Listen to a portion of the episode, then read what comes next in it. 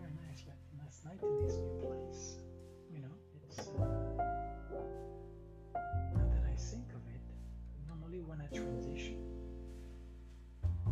and even more so when the transition is out of a necessity, you know, instead of oh we're going on this vacation trip and I'm excited of going, and when I arrive there, it's awesome feeling. But you know, like being here, finding that Airbnb was a was a necessity. The place is I wouldn't say run down, but it's definitely not the five star place. But it's very nice. I don't want to give the right impression, but it's kind of very cluttered. The place. I'm going to change some things here in the room since I'm going to be here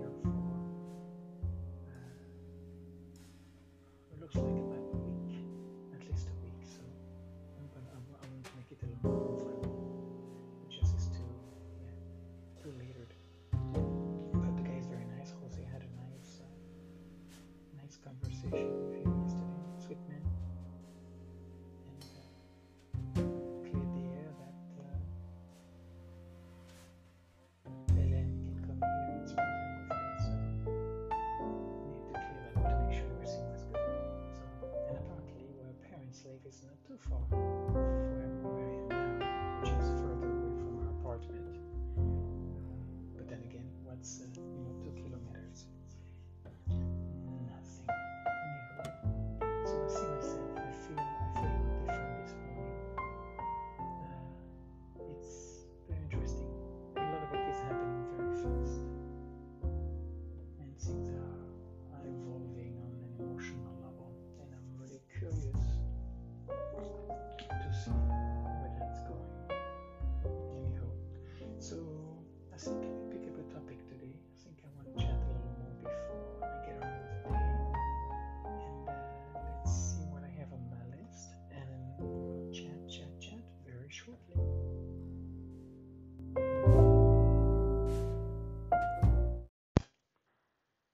I have had this thought jotted down for quite a while now, so I think it's time I give it its due. So here it is. See, where are you going? Where are you going? Hmm? She's wanting attention. Anyway, what I wrote is as follow. It does not matter what you accomplish in life, it's who you become that counts. Let's see. Let's see where I can go with that. So, of course, when I was younger, I defined everything in terms of comparing myself to others.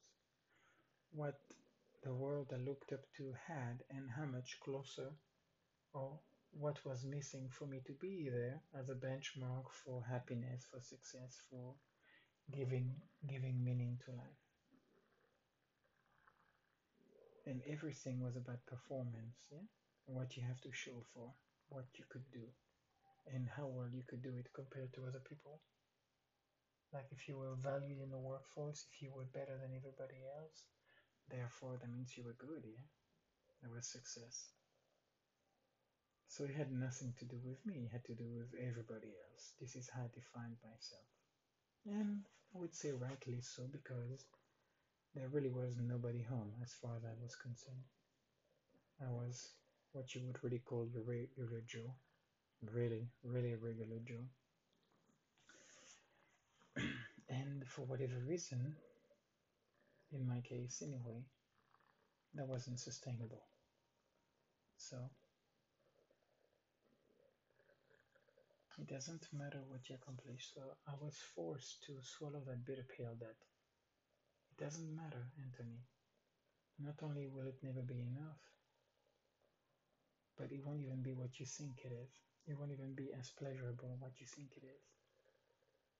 It's just a trick. It's a trap,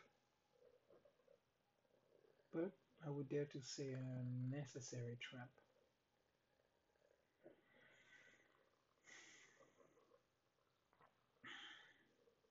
And now this new phase, this new threshold that I've crossed brings me to this different place. Yes. Oh, I'm sorry. She's just adorable. I think she's in love with me. Anywho, um, and now I am curious as I keep as I keep digging and exploring, or you could say to some extent, challenging myself or challenging what I think is possible, acceptable, tolerable. Is that right? Tolerable?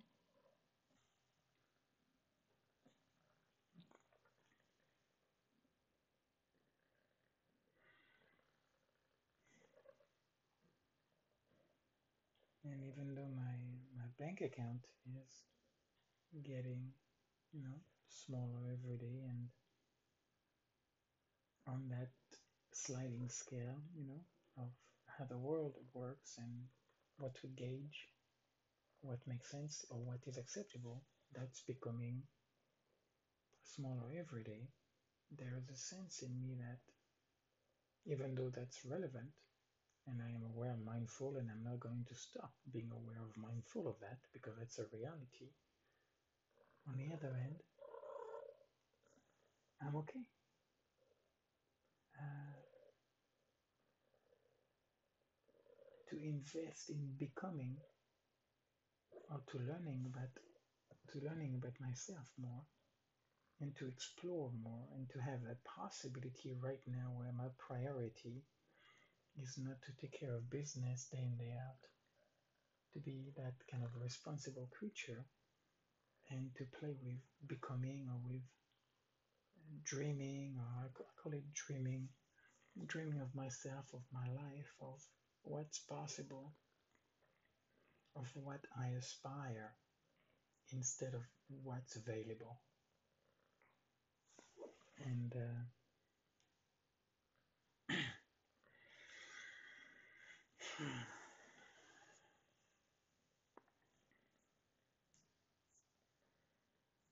I've had this idea that I've actually shared with a few people on the Camino that, you know, whatever you're going to accumulate, you, the house wins it all at the end. And uh,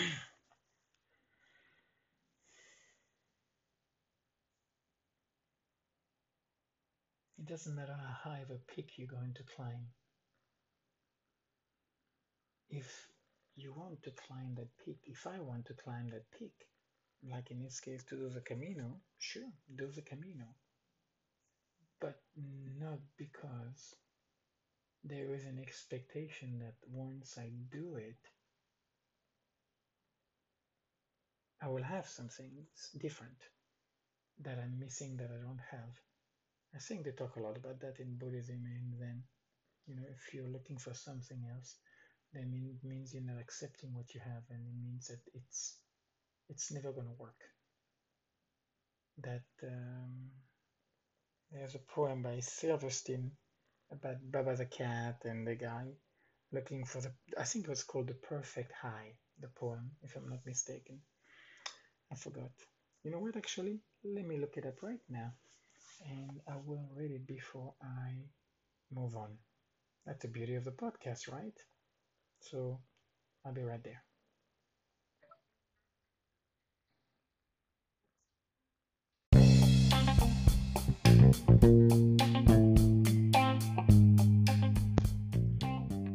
The perfect high. There once was a boy named Gimme Some Roy. He was nothing like me or you, cause laying back and getting high was all he cared to do.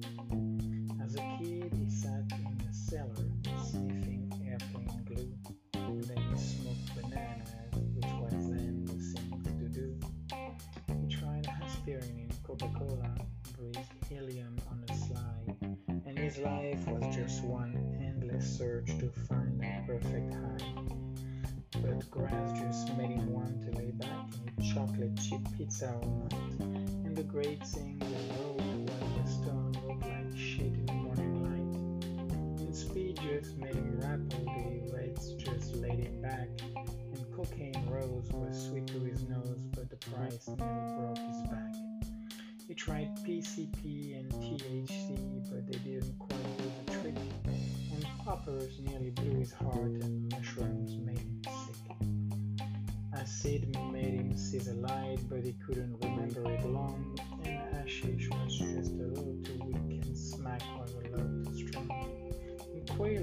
quaaludes made him stumble, and just made him cry. Did he heard of a cat named Baba Fats who knew the perfect high? Now, Baba Fats was a hermit cat who lived up in Nepal, high on a craggy mountain top, up a sheer and icy wall. But hell, says Roy, I'm a healthy boy and I'll crawl, climb, or fly. But I'll find that guru who will give me the clue as to what's the perfect high. And off goes Gimme Some Roy to the land that knows no time. Up a trail no man could conquer to a cliff no man could climb. For 14 years he tries at cliff and back down again he slides and sits and cries and climbs again, pursuing the perfect high. He's grinding his teeth, his coughing blood, is aching and shaking and weak. As starving and sore and bleeding and tore, he reaches the mountain peak. And his eyes blink red like a snow-blind wolf, and he snores the snarl of a rat. And as there in perfect repose and wearing no clothes, sits the godlike Baba Fat. What's happening, Fat? says Roy with joy. I've come to state my bees. I hear you hip to the perfect trip. Please tell me what it is. For you can see, says Roy to he, that I am about to die. So for my last ride, Fats, how can I achieve the perfect high? Well, dog my cat, said Baba Fats. Here's one more burnt out soul who's looking for some alchemist to turn his trip to gold. But you won't find it in no dealer's stash or on no druggist shelf, son. If you would seek the perfect high, find it in yourself. Why, you jive motherfucker, scream Gimme Some Roy. I've climbed through rain and sleet. I've lost three fingers of my hands and four toes of my feet. I have braved the lair of the polar bear and tasted the maggot's kiss. Now you tell me the high is in myself. What kind of shit is this? My ears for the further, says Roy. I'd heard all kind of crap. But I didn't climb for 14 years to listen to that sophomore rap. And I didn't crawl up here to hear that the high is on the edge. So you tell me where the real stuff is, or I'll kill your guru's ass. Okay, okay, said Baba Fat. You are forcing it out of me. There is a land beyond the sun that's known as Zaboli. A wretched land of stone and sand where snakes and buzzards scream, and in his devil's garden bloom the mystic tsutsu tree. And every ten years it blooms one flower as white as a Key West sky. And he who eats of the tsutsu flower will know the perfect high. For the rush comes on like a tidal wave and it hits like the blazing sun. And the high it lasts a lifetime and the dawn don't ever come. But the Zaboli land is ruled by a giant who stands twelve cubits high, with eyes of red in his hundred's head. He waits for the passers-by. And you must slay the red-eyed giant and swim the river of slime. With the mucus beast, they wait to feast on those who journey by. And if you survive the giant and the beast and swim that slimy sea, there is a blood drinking witch who sharpens her teeth as she guards that tsutsu tree. To hell with your witches and giants, boy, to hell with the beast of the sea. As long as the tsutsu flower blooms, some hope still blooms in me. And with tears of joy in his snow-blind eye, Roy hands the guru a five, then back down the icy mountain crawls, pursuing that perfect high. Well, that is that, says Baba Fat, sitting back down on his stone, facing another thousand years of talking to God alone. It seems, Lord, says Fat, it's always the same, old man or bright-eyed youth. It's always easier to sell them some shit than it is to give them the truth. Somehow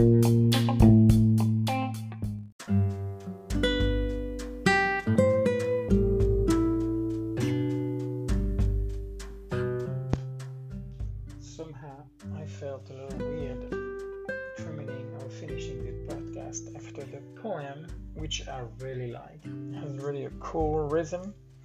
The Perfect High by Shel Silverstein, if you want to look it up. It's easy to find online. But anywho, uh, enough for today. Uh, I've been used to do those, you know, 20 to 30 minutes podcast, but uh, it's alright. I mean, once I hit the road and go for a walk and go grocery shopping, I may, I may come up with something else. Well, hello, you again. Hello, my little Baba Fats. I'm gonna call him my little Baba Fats, my little Yoda. Anyhow, uh, hope you enjoyed it. I realized that will be my my artist piece for the day, and uh, I wish you all a beautiful day. And like always, remember that today is the first day of your life. Today is the first day of the rest of your life. And I think I'm going to be looking for a new refrain, a new quote to say. I think I'm getting tired of this one somehow. We'll see. We'll see what I come up with. No rush. Anyway, love to you all blessings from wherever you are. Ciao, ciao. Until next time.